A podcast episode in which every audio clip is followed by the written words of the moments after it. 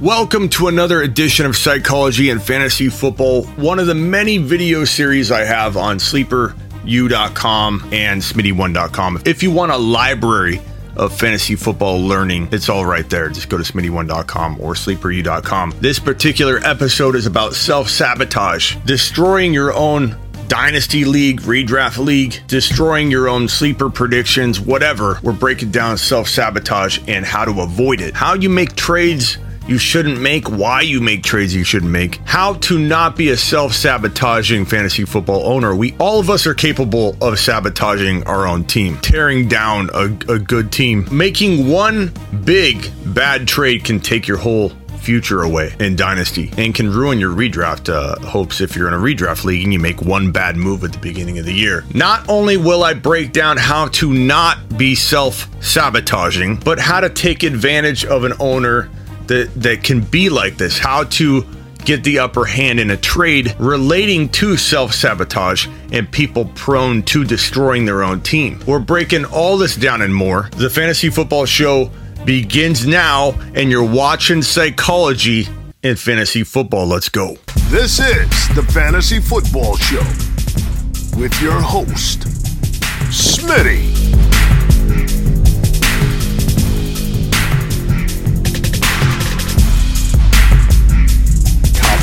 Back. You're watching the Fantasy Football Show. I'm Smitty.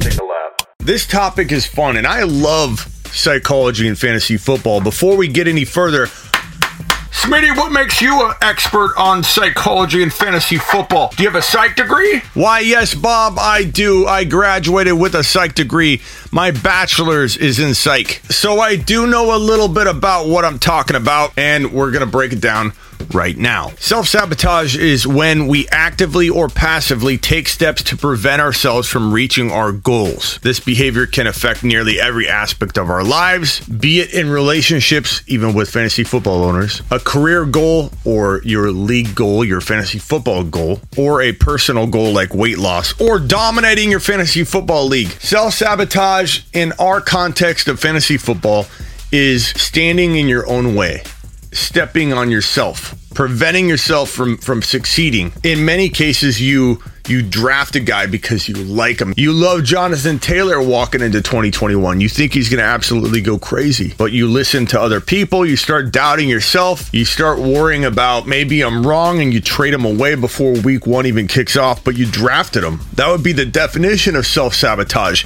You had the foresight to see Jonathan Taylor's rise coming, but you didn't even wait long enough to let it come to fruition. That is self sabotage a form of it. There are so many different versions of how to sabotage your own fantasy football team and prospects, and we're going to break down a bunch of them. A lot of what's really going on when you sabotage your own fantasy football team and outlook is you're trying to essentially break up with the player before they break up with you, before they disappoint you. And especially when a player is doing well, and you don't want to accept that they're doing well and you want to get rid of them before the floor drops out, before the bottom falls out. Like in the case of Cordarrelle Patterson, you have him on your team. He's doing really well early on, and you're like, it's too good to be true. I'm going to end this relationship before he breaks my heart. And you trade away and give up on and break and sever ties with Cordarrelle before he disappoints you. Now, in some cases, it does make sense. Maybe you know a player is going to break down, you know a player won't continue to do well, and you want to take advantage and sell high and buy low. Determining whether you are self sabotaging or buying low and selling high like a normal trader. That's the whole key. And my video series on, on smitty1.com, sleeperu.com, all the trade content, all the negotiation, how to trade, all that's going to help hone in on the problems that, that create self sabotage.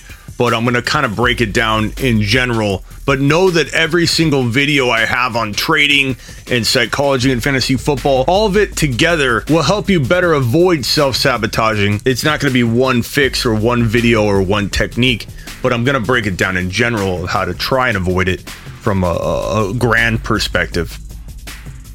And that's where I tell you that you are always going to be a student in fantasy football. If you refuse to accept that you can get better at every facet of your game, at every turn, I don't care if you're the best drafter in your mind or you are proven to be the best drafter in your league. You can get better. I think what people don't understand about fantasy football is that it's a learning constant learning, constant evolving process as an owner. And if you don't take learning, I want to be a student. I want to get better. I want to turn my, my weaknesses into strengths. I, I don't want to just keep ignoring my weakness and drafting around it. If you learn how to improve and turn your weaknesses into strengths, you will become the ultimate super weapon fantasy football owner. You will become invincible. If you're a great drafter, but a bad manager, let's fix that manager part where you're tearing your team apart each year. And if you win, and the problem is sometimes people win because they're such good drafters, even though they're bad managers, or they're good managers or great managers, but mediocre drafters, when they win,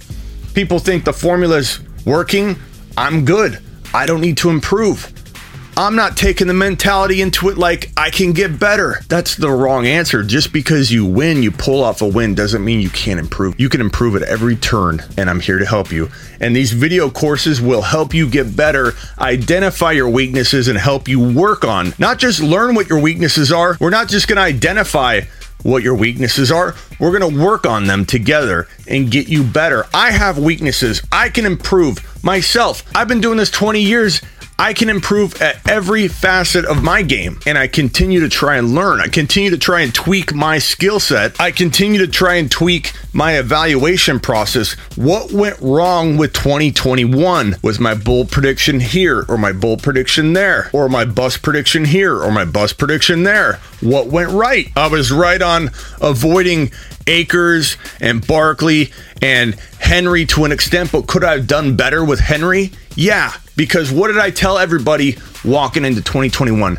Derrick Henry would explode in the early part of the year and break down by double digit weeks, which happened. Where I went wrong, where I can tweak my game, where I can self analyze and say, what did I do wrong? What could I have done better? Would have been maybe we should have bought Henry and sold him by week six, seven, whatever, and got to take advantage of weeks one through six domination. There's always ways to improve your process. That's all part of honing in on your skills and becoming a better fantasy football owner. It takes a lot of hard work to determine what's buy low, sell high, and what's bad you know, analysis on your part or my part or whoever's part and what's self sabotaging. Early on in Cordero's rise in 2021, it was common to think it wouldn't last. So, not crazy to sell high. But where people go wrong is they just sell. No matter what, they want out and they make bad trades on the way out. In the case of selling Cordero mid-season, if you weren't selling high, you shouldn't have sold at all. And if you sold high and he continued to do well, well, you got a lot for your trade and in the end, you won. Like I always say in a trade, you want to be right even when you're wrong. And you can do that. When Christian McCaffrey, who I said trade, trade, trade, when he came back heading into that double digit week territory, and everybody said, no, Christian McCaffrey's running back one. He's back. He looks great. I said, sell, sell, sell. But I told people, sell him so high, which you can do. The market commanded it sell him so high that even if you're wrong, you are right. Even if I'm wrong and Christian McCaffrey ends up balling out the rest of the year, which he didn't, he got hurt again. But even if I was wrong, and he continued to ball out. The trades I was telling you to go get, which the fair market value commanded with ease, those trades were so good, even if I was wrong on McCaffrey, I would still be right. Because in the end, McCaffrey balled out, the players you got balled out, it was a wash. You didn't make a bad move. But if McCaffrey got hurt and he did, you had all this other value. And now people that didn't trade McCaffrey, especially for his dynasty, are now stuck with him. And in redraft, people that didn't trade McCaffrey lost their league because they could have got a Cordarrelle and a Tyreek Hill. Self sabotage is a real tough thing to identify and figure out with your own process because you're going to confuse it with buy low and sell high. Self sabotage can be easy to figure out if you have a pattern of predicting something right, but jumping ship too early and watching somebody else benefit from what you predicted. Example Justin Jefferson, you like him, you like him, you, you pump him up, you draft him early, and then for whatever reason, you are very prone to trading said player even before week one kicks off, even before week four occurs. If you firmly believe a player is going to be elite, you must only make trades that are ridiculous in your advantage. The key to not self sabotaging is make sure from afar, stepping away from the, the entire process and evaluating the trade from afar, you got to be winning the deal. If you aren't winning the deal and the other owner's confused and losing the deal, don't make a trade. Don't make a trade unless you're winning the deal. Smitty, that sounds so obvious. Am I going to accept a trade that I'm losing? Yeah. Most people, when they self sabotage, accept a very bad deal that even themselves, five minutes later, would not accept. Tell me I'm wrong. We've all done it. You've done it. I've done it. Everybody watching has done it. We have all accepted a trade, probably many of them in our fantasy football career. Literally five minutes later, sometimes 10 seconds later, we would not have we would not have accepted the trade if we had another chance. If we had another opportunity. You are giving all 11 other opponents in your league far too much credit to assume they won't be vulnerable to at some point during the season, multiple times during the season, where they too will accept a trade they regret accepting even five minutes later. Why does everybody come to me and say, Smitty, um, nobody's trading in my leagues. Smitty, everything you're saying I can't apply. It doesn't work. No one in my leagues do trades like that. This comes from people that send out one or two offers. This comes from people that don't understand that if you offer in masses, you will eventually get just one, and all it takes is one. One person to accept in a vulnerable situation in their life, in their week, in that moment when they're upset at I don't know, their job, or the fact that their food order was wrong and the player you're talking about was in the news in a negative light for a moment. Regardless, you're giving someone too much credit if you're saying they won't accept a bad offer. Why does everybody tell me no one accepts those offers in my league when it happens every single day and you too? All of us accept bad trade offers once in a while, so stop bringing that excuse. It is nothing but an excuse to me, a poor excuse. I don't accept that excuse, ever. Work harder, offer more trades, keep trying, don't give up. Do not make trades, do not make trades that feel really even or you might be losing the deal. But we do them. Everybody does them. And I know what you're going to say, Smitty, how am I ever going to trade if I'm only trying to win the deal big? Because the other owner is going to be like, what's in it for me? Well, let me turn those tables again. You just did it. I did it. We've all done it. We've all made trades we shouldn't have made. I'm saying that you offer a trade that is to your advantage and to the other owner's disadvantage. They're probably going to hit no. If you offer one trade offer, you're not going to get a deal done. The odds of an owner being in the state that I'm describing, where we're accepting something we shouldn't accept, we're accepting something that we would not accept 10 minutes later, that takes volume. If you offer enough trades in volume, you will get one owner to finally accept a deal. If you offer trades in volume, all it takes is one, you are upping the odds of a bad trade for the other owner getting accepted. If I offer 15 trades in one given week, all of which are to my advantage. All it takes is one time, one moment in time where the other owner is in the spot that I've just described in their head where they accept something they shouldn't accept. That's all you're trying to do. Every trade you make is to try and catch someone off guard that's going to hit the button that's going to regret hitting the button. I'm not in the business of making an even Steven trade. Uh, Smitty, I've always been taught you should make a trade that's good for both parties. I'm not in that business. Do I want to destroy relationships so you can't trade with someone ever again? No. But do I want to win?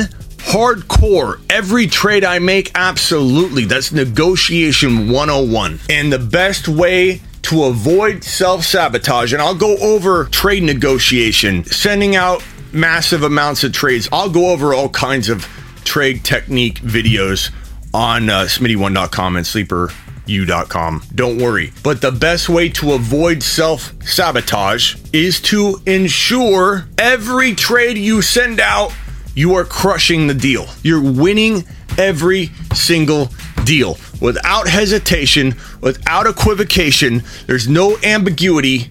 You're winning the deal. If you follow that formula, which is so simple, it seems very obvious, but we all make the mistake of not doing it. We make even trades. We make trades that look even. The next day, they don't look so even. The lights turn on, things don't look the same in the morning. Don't run away from players because you want to end the relationship first. You're afraid they're going to fail.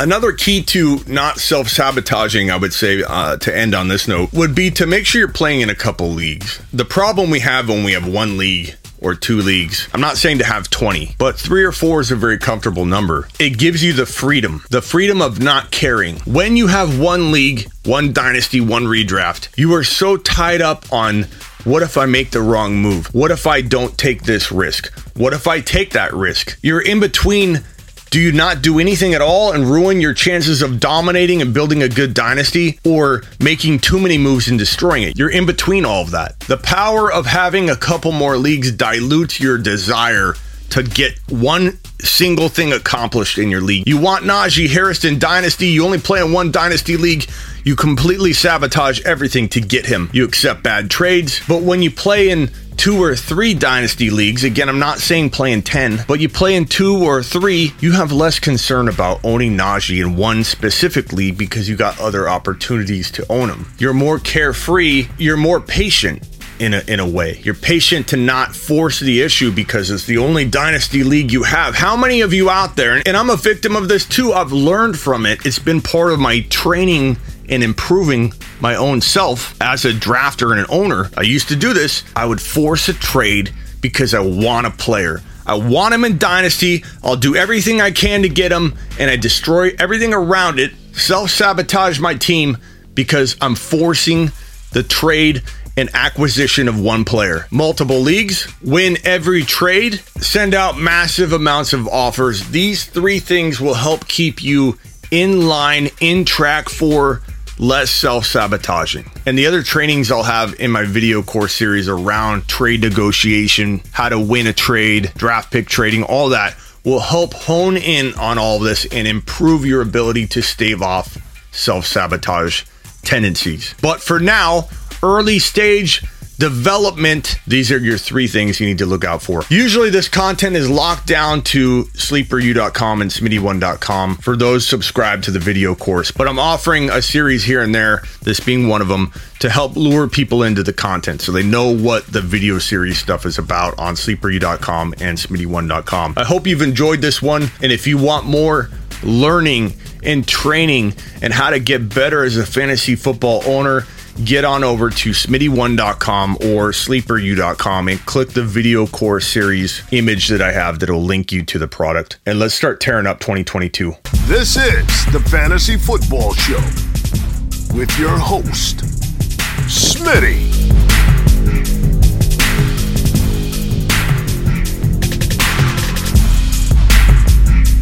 Top five running back. You're watching the Fantasy Football Show. Smitty.